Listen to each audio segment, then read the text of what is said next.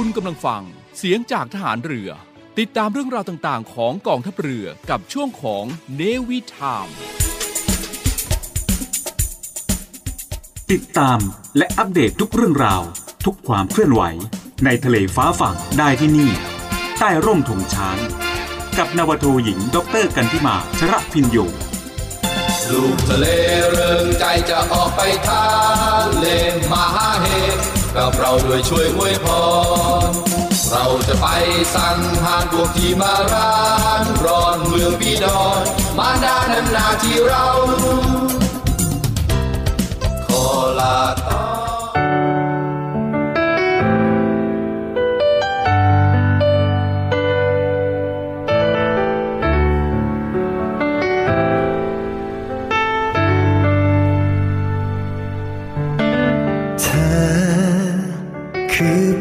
สียสละเธอไม่เคยละต่อหน้าที่ เธอยอมเสียสละความสุขที่มี เธอทำหน้าที่อย่างสุดใจ เรามองเห็นทุกความทุ่มเท เราคอยเฝ้ามองอยู่ไกลๆเราขอส่งกำลังใจ ส่งไป ให้ถึงเธอ อยโอบกอดประเทศไทย สู้กับสิ่งร้ายๆโดยไม่หวั่นเกรงขอส่งกำลังใจผ่านเสียงเพลง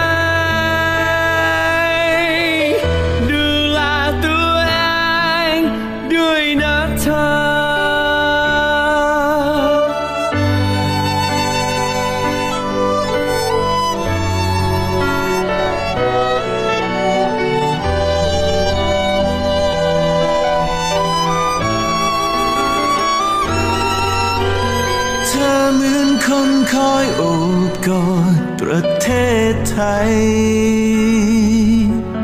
สู้กับสิ่งร้ายๆโดยไม่หวั่นเกรง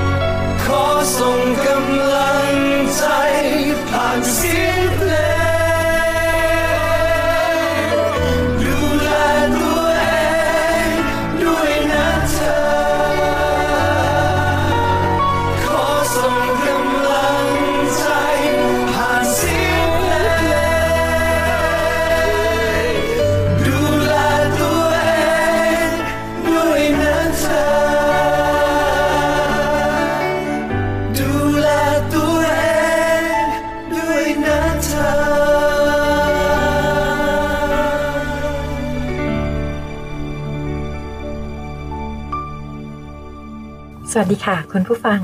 ขอต้อนรับทุกท่านเข้าสู่รายการเนวิทามในช่วงใต้ร่มธงช้าง กับดิฉันนวโทหญิง ดร กันทิมาชลาพิญโย หรืออาจารย์ปิปีค่ะ พร้อมเรื่องราวหลากหลายภารกิจในกองทัพเรือ และส่วนที่เกี่ยวข้อง โดยผ่านมุมมองและประสบการณ์จากแขกรับเชิญ ที่ให้เกียรติมาพูดคุยถ่ายทอดเรื่องราวให้กับพวกเราได้ฟังในรายการในวันนี้ค่ะ ท่านผู้ฟังหลาย ๆ ท่านก็คงจะทราบดีนะคะ ว่าทางกองทัพเรือได้รับเรือฟิเกตที่มีขีดสมรรถนะสูงที่สุดของกองทัพเรือ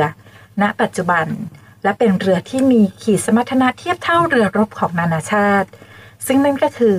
เรือหลวงภูมิพลอดุลยเดชซึ่งถือเป็นเขี้ยวเล็บลำใหม่ของกองทัพเรือเลยก็ว่าได้ค่ะ ในวันนี้นะคะ ทางรายการของเราได้รับเกียรติจากท่านนาวาเอกสมิทธนัทคุณวัฒน์ผู้บังคับการเรือหลวงภูมิพลอดุลยเดชกองเรือฟิเกตที่ 1 กองเรือยุทธการ ซึ่งท่านจะมาบอกเล่าเรื่องราวของตัวท่าน รวมถึงประสบการณ์ ภารกิจหน้าที่ของท่าน ซึ่งเป็นผู้การเรือหลวงภูมิพลอดุลยเดชท่านแรกนะคะ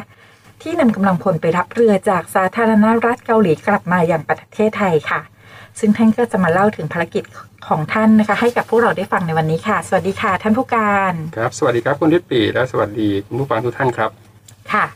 วันนี้ทางรายการรู้สึกเป็นเกียรติมากนะคะ ได้มาพูดคุยกับท่านผู้บังคับการเรือหลวงภูมิพลอดุลยเดชท่านแรกเลยนะคะ ที่ได้มีโอกาสนำกำลังพลไปรับเรือกลับมาค่ะ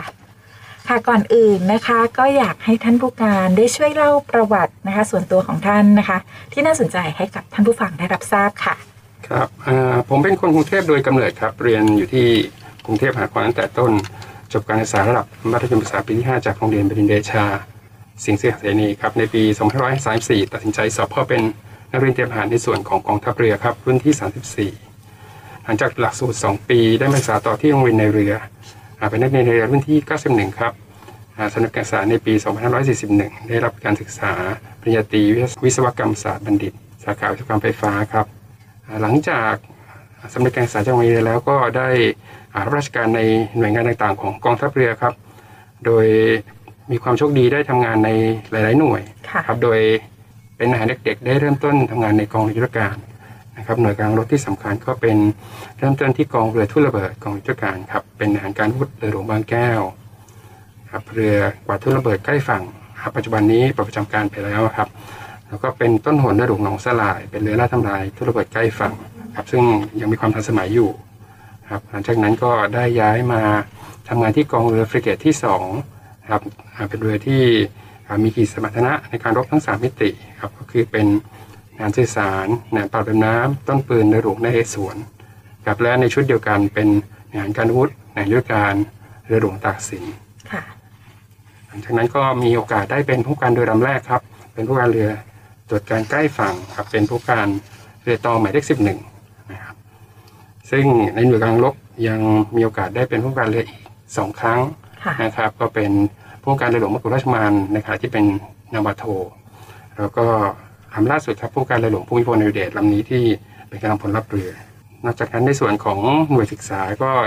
ยังมีโอกาสาได้ไปเป็นอาจารย์หรือเป็นครูฝึกค่ะทางทหารครับเป็นอาหารควบคุมการฝึกกองฝึกศิลปการกองการฝึกกองยุทธการ หลังจากที่เข้ารับการอบรมหลักสูตร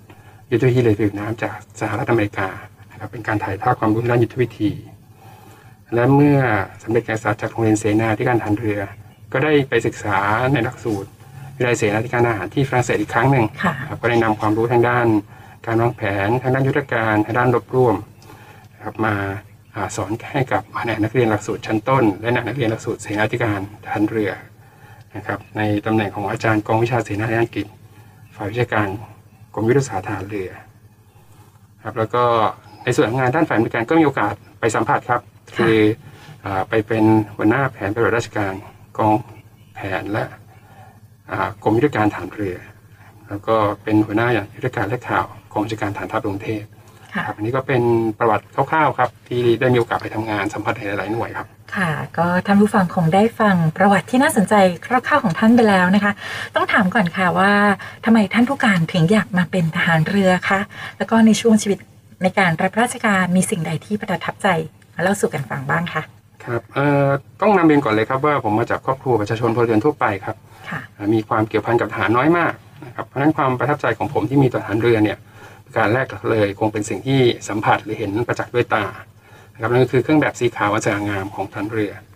ความเป็นสุภาพบุรุษทหารเรือที่พูดกันมาปากต่อปากครับค่ะการได้อ่านหนังสือที่เขียนเกี่ยวกับชีวิตของทหารเรือ การทำงานของทหารเรือตั้งแต่อดีตรุ่นคุณพ่อจนถึงสมัยของผมเอง ครับแล้วก็เหนือสิ่งอื่นใดคือคำขวัญ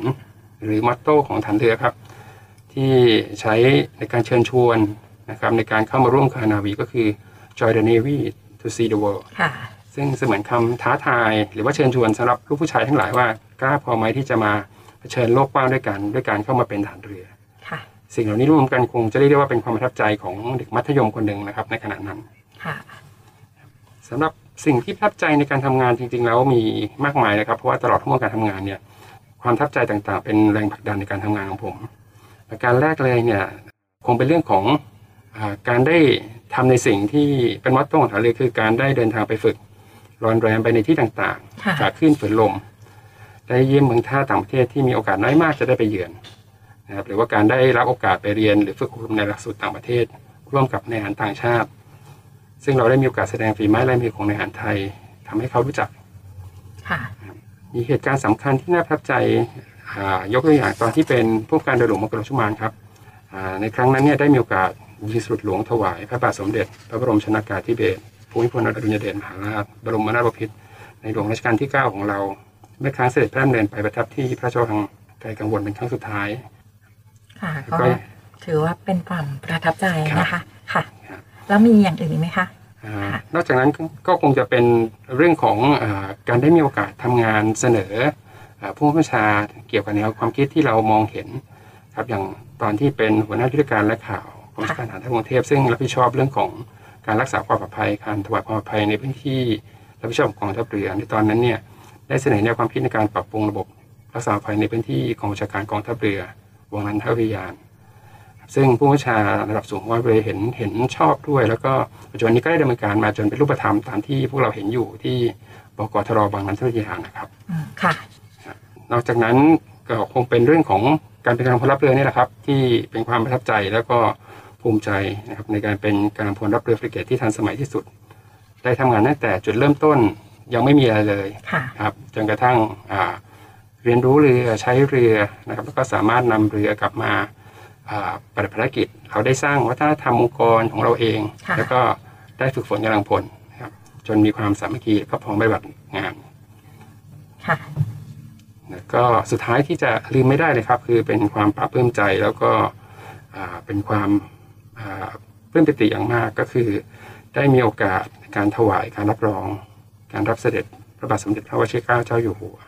และสมเด็จพระนางเจ้าพระบรมราชินี ตลอดจนการนำเสด็จทอดพระเนตรภายในเรือครับ ในพิธีเจิมเรือหลวงภูมิพลอดุลยเดชเมื่อวันที่ 16 ตุลาคม 2562รวมทั้งได้มีโอกาสรับผิดชอบภารกิจในการวางแผน และก็เป็นเรือธงในการควบคุมการถอยภัย ในการเสด็จพระดำเนินทะเลด้วยครับ ค่ะ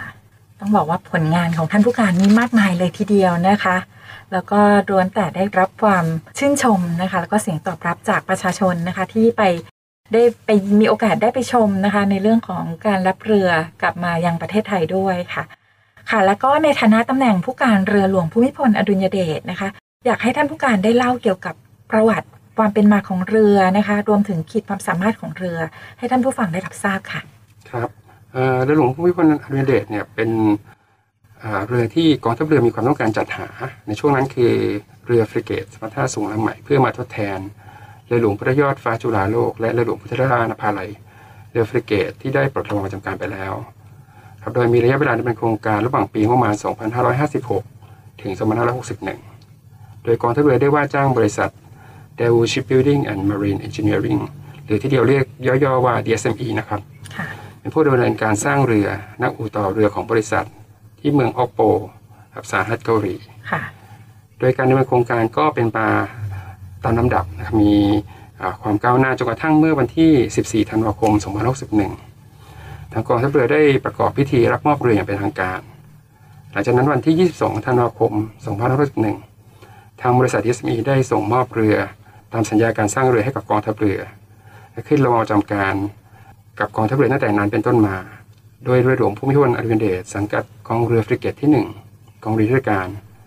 เดินทางกลับมาถึงประเทศไทยเมื่อวันที่ 7 มกราคม 2512 ครับ จค่ะนถึงบัดนี้ก็ปฏิบัติภารกิจมาแล้วอ่าร่วม 2 ปีกับอีก 6 เดือน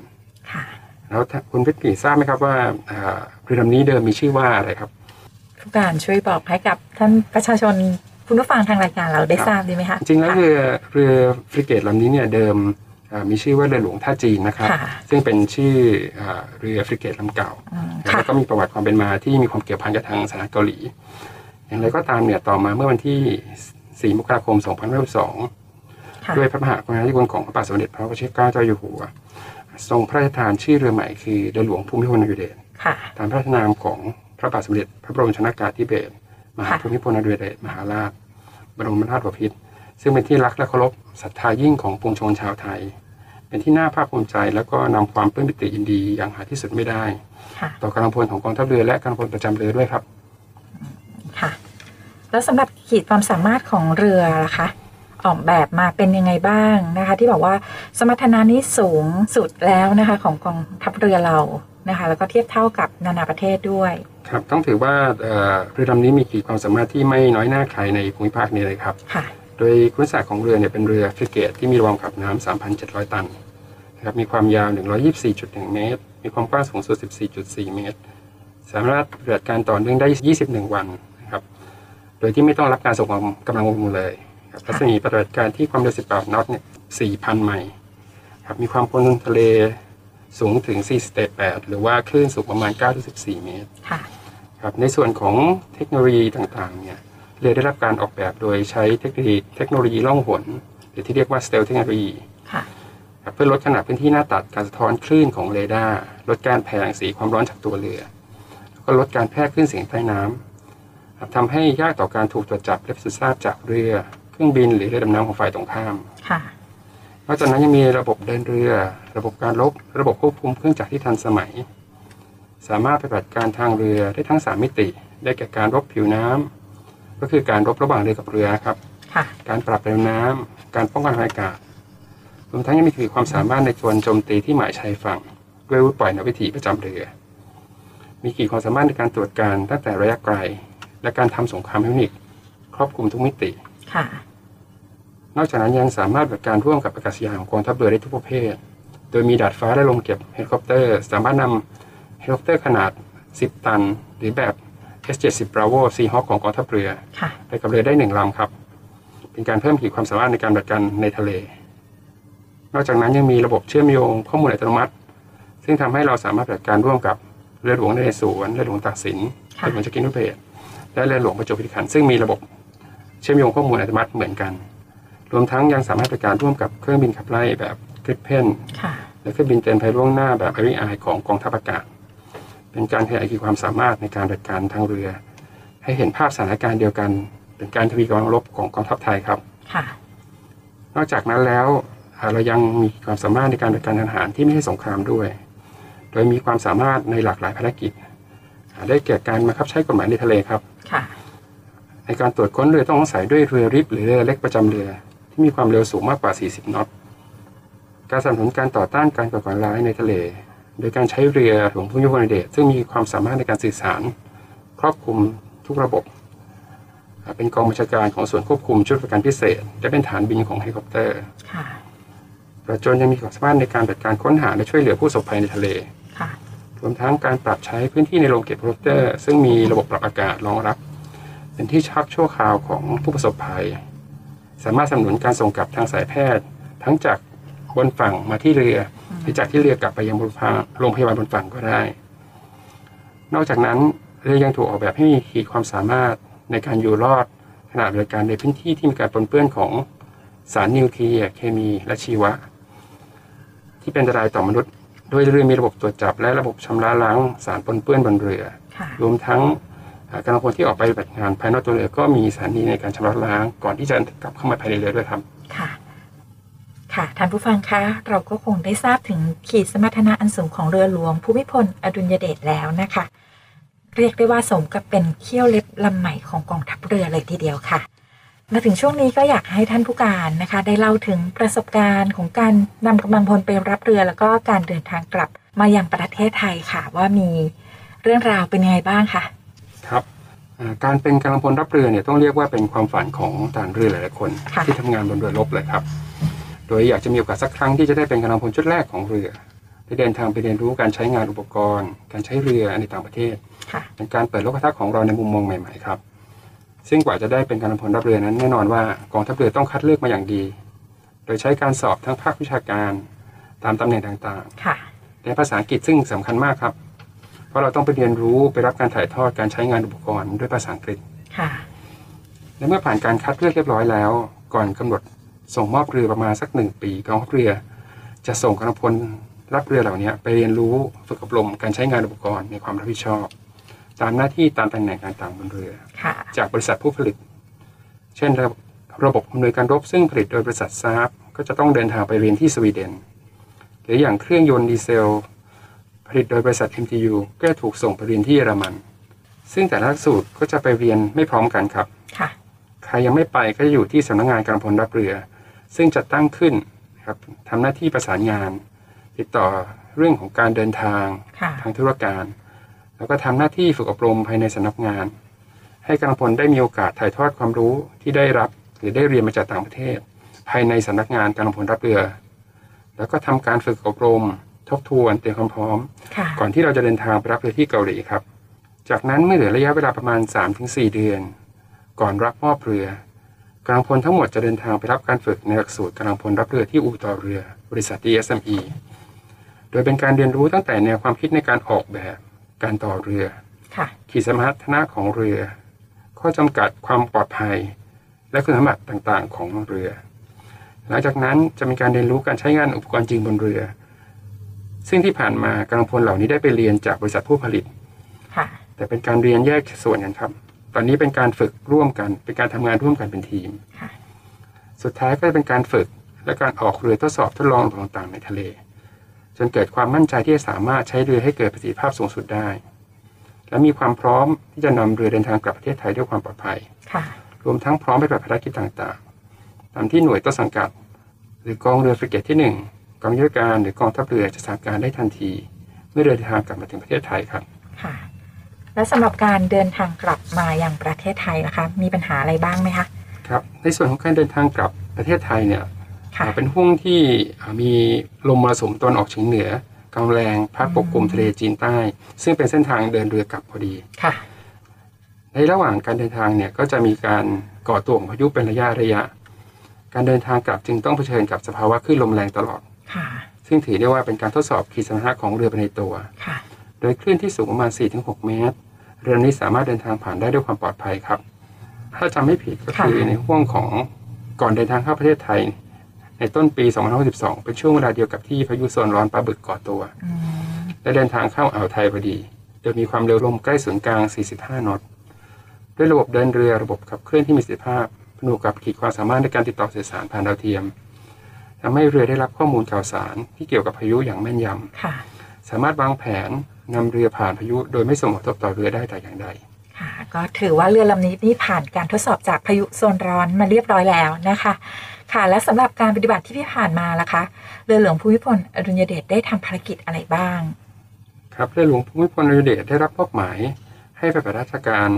ในทัพเรือภาคที่หนึ่งเป็นหลักครับ ค่ะและด้วยศักยภาพของเรือจึงได้รับภารกิจสำคัญสำคัญๆเช่น การรัฐเวนคุ้มครองแท่นผลิตก๊าซธรรมชาติในอ่าวไทยค่ะการรัฐเวนรักษาผลประโยชน์ของชาติทางทะเล การคุ้มครองเส้นทางคมนาคมทางทะเล รวมถึงการสนับสนุนงานช่วยเหลือผู้ประสบภัยทางทะเล โดยที่ผ่านมาเราได้เคยร่วมการฝึกกับภาคประชาชนค่ะในการฝึกซ้อมอพยพประชาชนบริเวณท่าเรือมาตาพุทธกรณีมีเหตุฉุกเฉินจำเป็นต้องอพยพทางทะเล ซึ่งถือว่าเป็นกิจกรรมแรกที่เราได้ทำงานร่วมกับประชาชนครับค่ะช่วยสร้างความเชื่อมั่นให้กับภาคประชาชนพลเรือนได้เป็นอย่างดีมาก นอกจากนั้นยังเป็นการฝึกภายในของกองทัพเรือ ทั้งการฝึกอุปกรณ์และองค์วิธีของกองเรือการ และการฝึกประจำปีของกองทัพเรือและยังได้รับภารกิจให้ร่วมการฝึกกับกองทัพเรือนานาชาติ การฝึกกับที่ประเทศ ทั้งแบบไตรภาคี และพหุภาคี ทั้งในและต่างประเทศค่ะอาเช่นการฝึกผสมในการปราบดำน้ำการเดนซีร่วมกับกองทัพเรือสหรัฐ การฝึกผสมร่วมกับกองทัพเรืออินโดนีเซีย ซีการูดาการฝึกผสมร่วมกับกองทัพเรือออสเตรเลียที่ใช้ชื่อรหัสว่าออสไทยค่ะและยังได้มีโอกาสร่วมกิจกรรม การจัดนิทรรศการทางเรือนานาชาติ ที่ประเทศสิงคโปร์ด้วยครับ หรือที่เรียกว่า IMDEX 2019 ค่ะ ก็ถือว่าเป็นการแสดงศักยภาพนะคะของกองทัพเรือไทยนะคะ ให้ทั่วโลกได้เห็นนะคะ แล้วเราก็ได้มีการใช้งานเรือหลวงภูมิพลอดุลยเดชได้คุ้มค่ากับสมรรถนะของเรือค่ะ ค่ะ และในช่วงที่ผ่านมามีพิธีการสำคัญสคัญๆของเรือที่ได้ทำขึ้นมีอะไรบ้างคะครับพิธีการสำคัญของเรือที่อ่าเป็นที่น่าจดจำของกำลังพลประจำเรือนะครับค่ะอ่าวันแรกคือวันที่ 14 ธันวาคม 2561คือเป็นวันที่มีพิธีรับมอบเรืออย่างเป็นทางการตามที่ได้กล่าวไปแล้วนะครับค่ะวันนั้นก็ถือว่าเรือลำเนี้ยเป็นสมบัติของกองทัพเรือแล้วค่ะนะครับวันต่อมาคือวันที่ 22 ธันวาคม 2561 เป็นวันที่ระหว่างประจำการของเรือครับ หรือที่เรียกว่าเป็นวันเกิดของเรือลำนี้นั่นแหละค่ะนะครับ เป็นวันที่เรือออกเดินทางกลับประเทศไทยด้วย โดยมีพิธีอ่าส่งเรือที่อู่ต่อเรือบริษัท DSME ในการเดินทางกลับครับวันสำคัญของเรือถัดมาก็จะเป็นวันที่ 7 มกราคม 2512 มีพิธีต้อนรับเรือครับที่ท่าเรือจุกเสม็ดค่ะฐานทัพเรือสัตหีบ วันนั้นเป็นวันที่เรือเดินทางกลับมาถึงประเทศไทยเป็นครั้งแรก ค่ะ วันนั้นเป็นจำได้เลยดิฉันไปเป็นพิธีกรอยู่ด้วยนะคะ ต้องบอกว่าพิธีจัดอย่างสง่างามมากนะคะ แล้วก็มีพี่น้องประชาชนนะคะ ซึ่งเป็นญาติของกำลังพลนะคะ ก็มารอต้อนรับจำนวนมาก เช่นเดียวกันได้เห็นภาพของความประทับใจหลาย ๆ ครอบครัวที่ได้มาเจอกันในวันนั้นด้วยค่ะ ครับอ่าเป็นเรื่องที่น่าประทับใจมากครับ เพราะว่าอ่าลูกน้องหรือผู้ใต้บังคับบัญชาหลาย ๆ คนเนี่ยค่ะอ่า เพิ่งจะภรรยาเพิ่งจะคลอดบุตรในห่วงที่เดินทางไปฝึกค่ะเพราะฉะนั้นเขาก็จากครอบครัวประมาณ3-4เดือนแล้วค่ะเพราะฉะนั้นตอนที่เขามาพบเนี่ยก็คือเห็นหน้าลูกครั้งแรกค่ะนะครับก็เป็นความประทับใจที่ที่ยากจะลืมเลือนครับ ใช่ค่ะครับและวันอ่าสำคัญหรือว่าพิธีการสำคัญอีกพิธีการหนึ่งก็คืออาที่ได้นำเรียนไปแล้วครับคือวันค่ะพุธที่ 16 ตุลาคม 2512 ที่กองทัพเรือได้รับพระมหากรุณาธิคุณจากพระบาทสมเด็จพระวชิรเกล้าเจ้าอยู่หัว เสด็จพระราชดำเนินพร้อมด้วยสมเด็จพระนางเจ้า พระบรมราชินี ทรงเจิมเรือหลวงภูมิพลอดุลยเดชณท่าเรือจุกเสม็ดกันท่าเรือสัตหีบฐานทัพเรือสัตหีบนับเป็นพิธีเจิมเรือรบครั้งแรกในรัชในรัชสมัยของพระองค์ท่านค่ะนำความปราบปลื้มใจมาสู่กำลังพลประจำเรือและกองทัพเรืออย่างยิ่ง ที่ได้มีโอกาสเฝ้ารับเสด็จ ซึ่งพิธีการเป็นไปด้วยความเรียบร้อยและสง่างามเป็นอย่างยิ่งครับ ค่ะ ท่านผู้ฟังคะ เราได้ทราบถึงประวัติความเป็นมาของเรือหลวงภูมิพลอดุญเดชนะคะ รวมถึงขีดสมรรถนะและการนำกำลังพลไปรับเรือกลับมาแล้วนะคะ เดี๋ยวเราพักฟังเพลงเพราะๆและสิ่งที่น่าสนใจสักครู่หนึ่งแล้วกลับมาพบกันในช่วงต่อไปค่ะ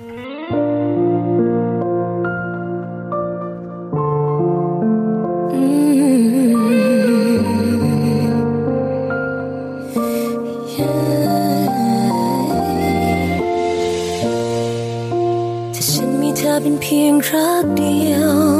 และเธอมีฉันคนเดียวทั้งใจ มันก็คงจะเป็นความรักที่ใฝ่ฝัน ยอมมีใครคนเข้ามา คนที่มองว่าฉันสำคัญ คนที่รักฉันอย่างไม่เคยรัก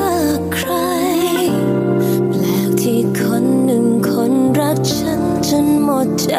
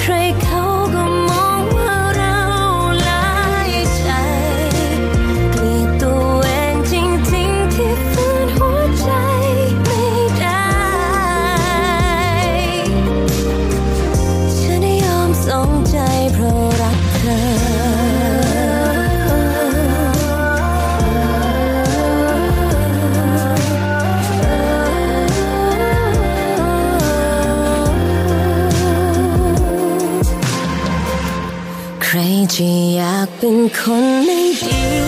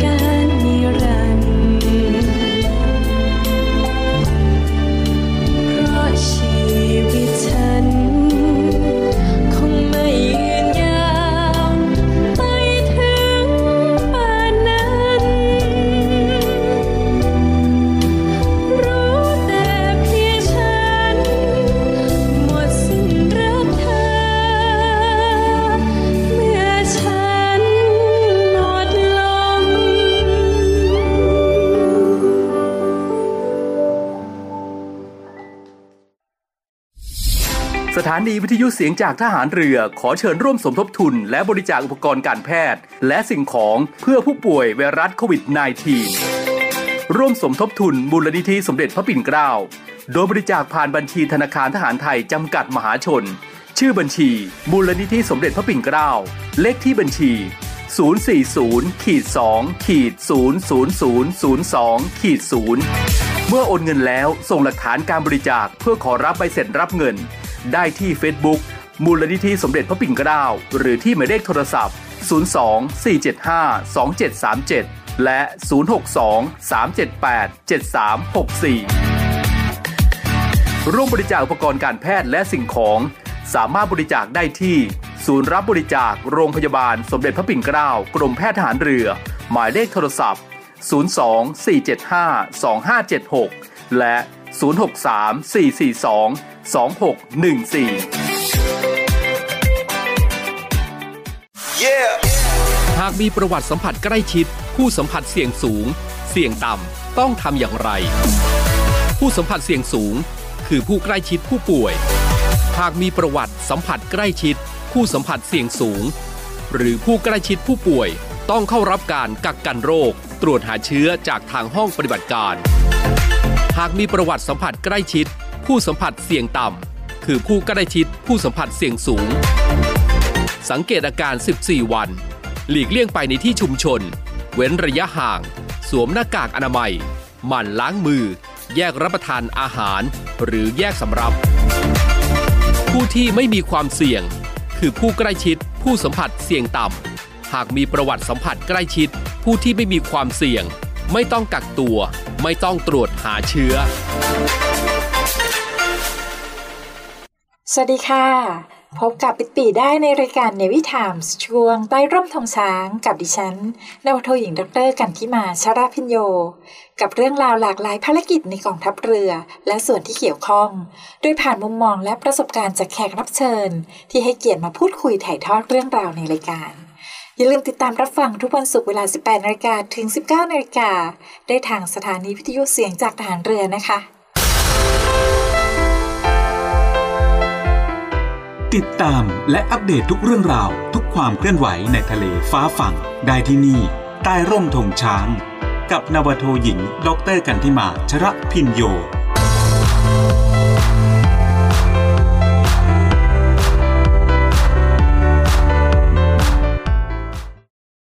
ค่ะ กลับเข้ามาพูดคุยกันต่อนะคะ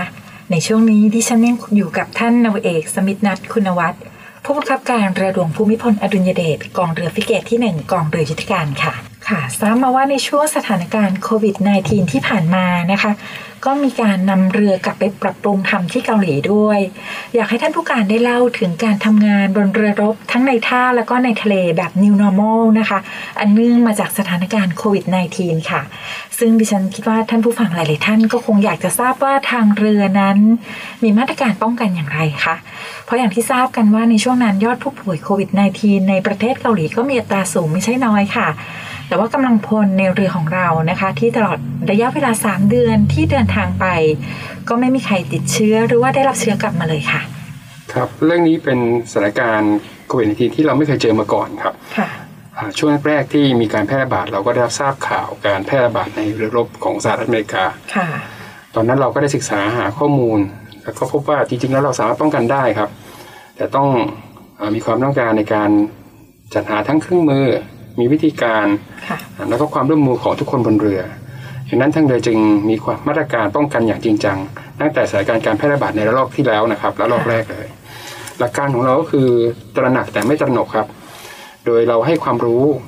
กับกำลังพลประจำเรือ จะทำมาตรการป้องกันเป็นการส่วนรวม โดยให้สติกับทุกๆคนว่า 1 คนติด 140 คน 41 คน ซึ่งเป็นกำลังพลประจำเรือก็จะติดด้วยค่ะแล้วอีก 141 ครอบครัวก็จะเดือดร้อนตามมาด้วยใช่เพราะฉะนั้นเราจึงจำเป็นจะต้องมีมาตรการที่ป้องกันอย่างเข้มแข็งค่ะเราได้จัดหาอุปกรณ์ป้องกันอุปกรณ์ทำความสะอาด จัดเตรียมแผนเรื่องต่างๆ เมื่อพบผู้ป่วยบนเรือ โดยเมื่อทราบว่ามีกำหนดเดินทางที่แน่นอน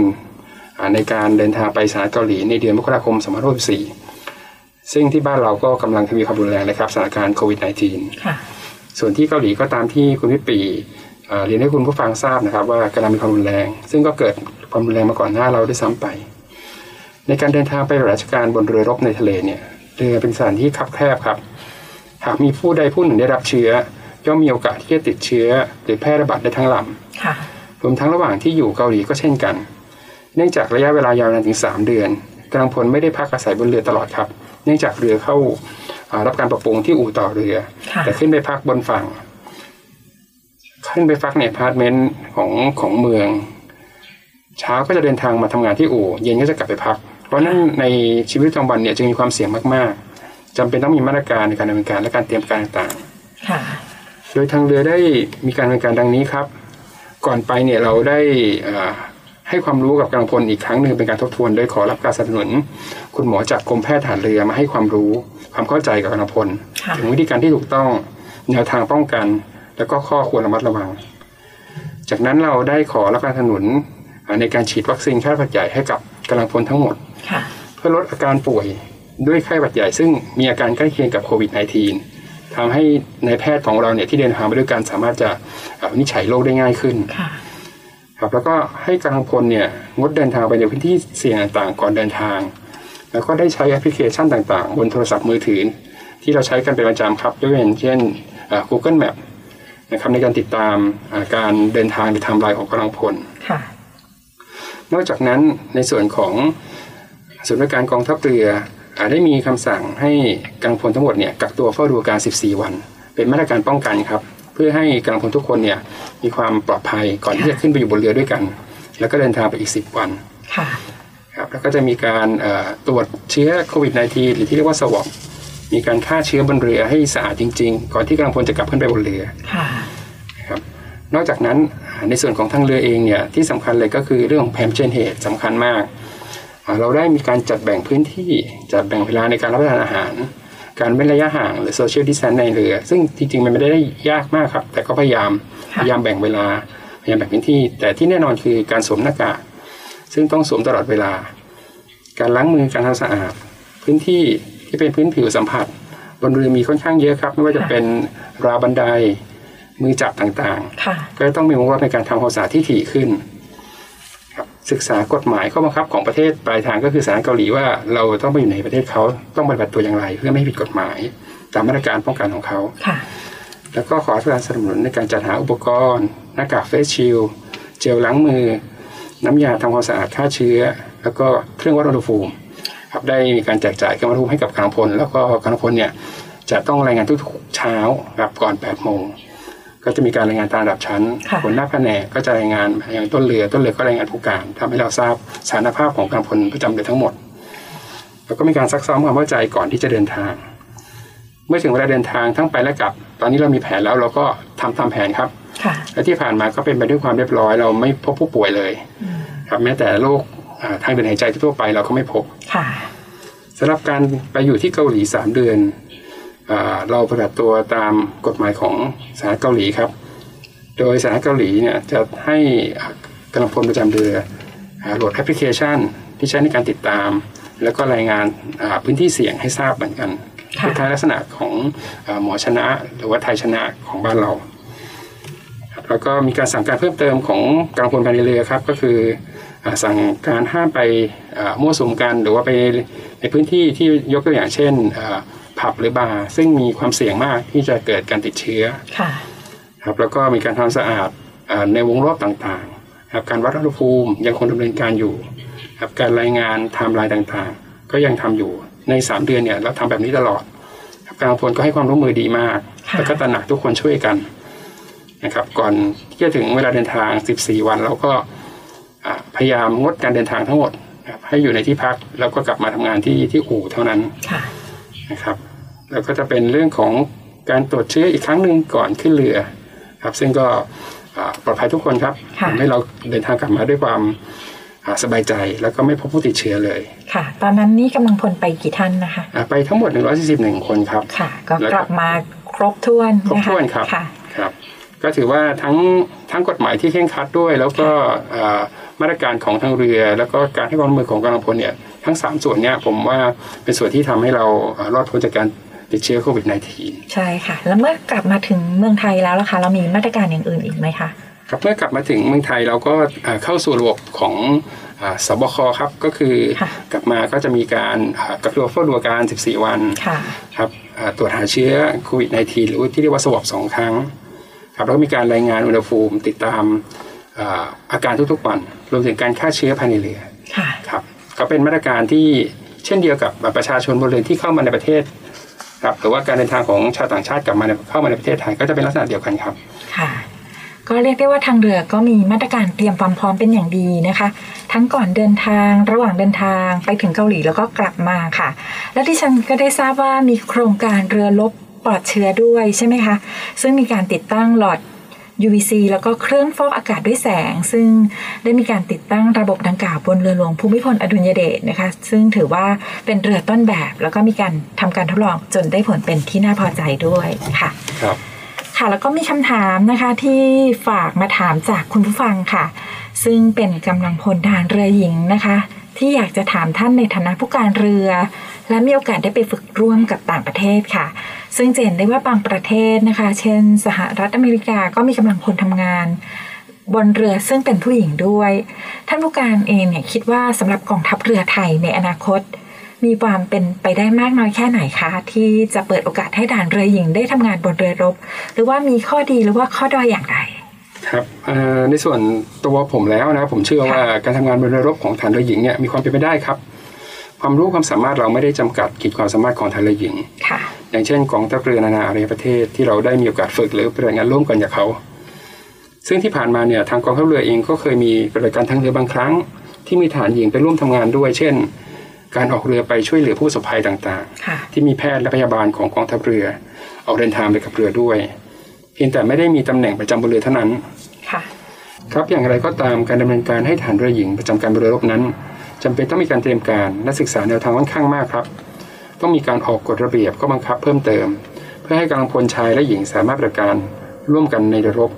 ซึ่งเป็นสถานที่คับแคบมีพื้นที่ส่วนตัวน้อยได้อย่างมีประสิทธิภาพ และมีปัญหาอื่นๆตามมาทีหลัง นอกจากนั้นยังจำเป็นต้องปรับปรุงออกแบบ และแบ่งพื้นที่พักอาศัยและการใช้ห้องน้ำภายในเรือออกจากกัน เช่นเดียวกับกองทัพเรือต่างชาติ ที่มีทหารเรือหญิงปฏิบัติงานบนเรือโดยถ้าเป็นเรือรบขนาดใหญ่ พื้นที่เพียงพอคงไม่ใช่เรื่องยากมาก แต่ถ้าเป็นเรือขนาดเล็ก หรือเป็นเรือที่มีอายุใช้ราชการมานานแล้ว อาจเป็นไปด้วยความยากลำบาก ทั้งนี้หากมีแนวทางที่ชัดเจนแล้ว ในการสร้างเรือใหม่ในอนาคต เราก็สามารถที่จะออกแบบแบ่งพื้นที่ส่วนตัวคนหารหญิงหารชายได้เลย ก็จะมีความเป็นระเบียบเรียบร้อยมากยิ่งขึ้นครับสำหรับข้อดีที่มีทหารหญิง นะครับมาทำงานบนเรือรบผมเชื่อว่าอ่าเป็นความเท่าเทียมกันครับค่ะได้มีการให้โอกาสมีความหลากหลายในการปฏิบัติงาน ส่วนข้อด้อยก็คงจะเป็นเรื่องของความคับแคบในเรือ และวัฒนธรรมองค์กรที่จำเป็นจะต้องปรับเปลี่ยน พื้นที่ส่วนตัวในเรือมีน้อย ต้องมีความระมัดระวังเรื่องของศีลธรรมจริยธรรมค่ะแต่เรื่องเหล่านี้สามารถป้องกันได้ครับ ด้วยกฎระเบียบต่างๆ การทำความเข้าใจ และก็เรื่องของการฝึกอบรมครับ ค่ะก็ถือว่าเป็นความคิดเห็นที่น่าสนใจมากๆเลยนะคะ ในเรื่องของการมีกำลังพลฐานเรือหญิงบนเรือนะคะ ค่ะแล้วมาถึงคำถามสุดท้ายแล้วค่ะ อยากให้ท่านผู้การนะคะ ได้ฝากข้อคิดในการทำงาน ของท่านผู้การไว้ให้สำหรับน้องๆฐานเรือรุ่นหลังค่ะ ครับกองทัพเรือเรามีประวัติความเป็นมายาวนาน มีการพัฒนาก้าวหน้ามาเป็นลำดับ ผ่านการทำงานที่สำคัญสคัญในอดีตรวมทั้งผ่านอุปสรรคหลายๆครั้ง แต่ก็ยังคงเจริญเติบโตมั่นคง เคียงคู่กับประเทศชาติสถาบันและประชาชนจนถึงทุกวันนี้ โดยสิ่งสำคัญที่เป็นฟันเฟืองขับเคลื่อนกองทัพเรือของเราก็คือคน หรือเหล่าฐานเรือชายหญิงนั่นเอง ไม่ว่าคุณจะเป็นกำลังพลในส่วนไหน หน่วยรบ หน่วยสนับสนุน หน่วยช่วยรบ หน่วยซ่อมบำรุง หรือหน่วยศึกษา ไม่ว่าชั้นยศใด ทุกคนมีความสำคัญในการขับเคลื่อนกองทัพเรือให้สามารถดำเนินภารกิจให้รุ่ล่วงไปได้ด้วยดี ซึ่งแน่นอนว่า เราต้องการการทำงานที่สอดประสาน สามัคคี สอดคล้องกัน ร่วมแรงร่วมใจกันทำงาน ทั้งในหน้าที่ของตนเอง และมองไปข้างหน้าให้เห็นเป้าหมายของหน่วยงาน กลับมามองข้างๆให้เห็นเป้าหมายของหน่วยงานข้างเคียง และมองกลับข้างหลังให้เห็นถึงผลงานที่เราได้ทำตลอดจนผลกระทบต่อผู้ตั้งบัญชาที่เรากำลังดำเนินการอยู่ค่ะสำหรับในข้อคิดเห็นส่วนตัวในทำงานจริง ๆแล้ว ในการทำงานแต่ละระดับ ตั้งแต่เป็นนายหันชั้นยศน้อยๆจนถึงปัจจุบันเนี่ยผมจะมองเป้าหมายไปข้างหน้าอยู่สองอย่างค่ะแล้วก็หันหลังกลับไปมองหนึ่งอย่าง เป้าหมายแรกคือเป้าหมายของหน่วยงานตามที่ได้นำเรียนไปแล้ว หมายถึงเราจะทำงานอย่างไรเพื่อให้หน่วยบรรลุภารกิจ โดยต้องทราบก่อนเลยว่าเรามีบทบาทสำคัญอะไร ที่จะสนับสนุนให้หน่วยของเราสามารถทำงานได้อย่างมีประสิทธิภาพ เมื่อเราทราบแล้วก็ทำในส่วนนั้นให้เต็มที่เต็มกำลังความสามารถ ส่วนเป้าหมายที่สองเป็นเป้าหมายส่วนตัวครับค่ะโดยในแต่ละระดับ จะมองว่ามีอะไรที่เราจะสามารถพัฒนาตัวเองได้บ้าง ทั้งเรื่องการทำงาน การศึกษาเรียนรู้เพิ่มเติมอื่นๆ พยายามรักษาสมดุลของการทำงานและการเรียน ตลอดจนครอบครัว โอกาสมักจะมาหาเราน้อยครับ แต่ถ้าเรามีโอกาสนั้นเข้ามา อย่าลังเลที่จะทำอย่าไปกลัวว่ามันจะหนักทำไม่ได้ไม่เคยทำกลัวความผิดพลาด เพราะอย่างไรก็ตาม การที่เราได้ลงมือทำย่อมทำให้เรามีประสบการณ์ มีความรู้ความสามารถในแต่ระดับชั้นยศ เพิ่มขึ้น และเมื่อเราเจริญเติบโตก้าวหน้าในชีวิตราชการ เราจะมีความมั่นใจในการทำงาน ทั้งนี้สุดท้ายต้องหันกลับไปมองข้างหลังค่ะ โดยอย่าละเลยครอบครัวครับ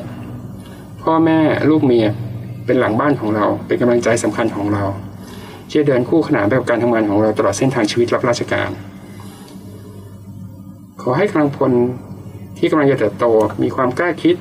กล้าทำใช้ความรู้ความสามารถและสติปัญญาในการทำงานอย่างเต็มที่ อย่ากลัวเหนื่อย จงเป็นผู้นำฐานที่ดีเด็ดขาดมีความเข้าใจผู้ใต้ข้าชาตลอดจนมีสัมมาคารวะ และก็มีกาลเทศะเท่านี้ผมเชื่อว่าน่าจะเป็นแสงเทียนแท่งเล็กๆ ที่สามารถนำไปต่อยอดเพิ่มความสว่างในชีวิตต่อไปได้ครับ ค่ะ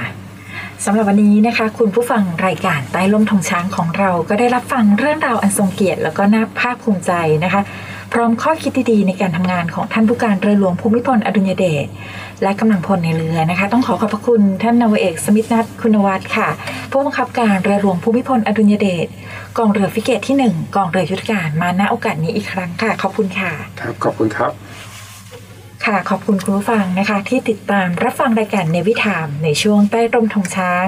กับดิฉันนวทหญิงดรกันทิมาชลพิญโย พบกันใหม่ทุกวันศุกร์เวลา 18นาฬิกาถึง 19นาฬิกา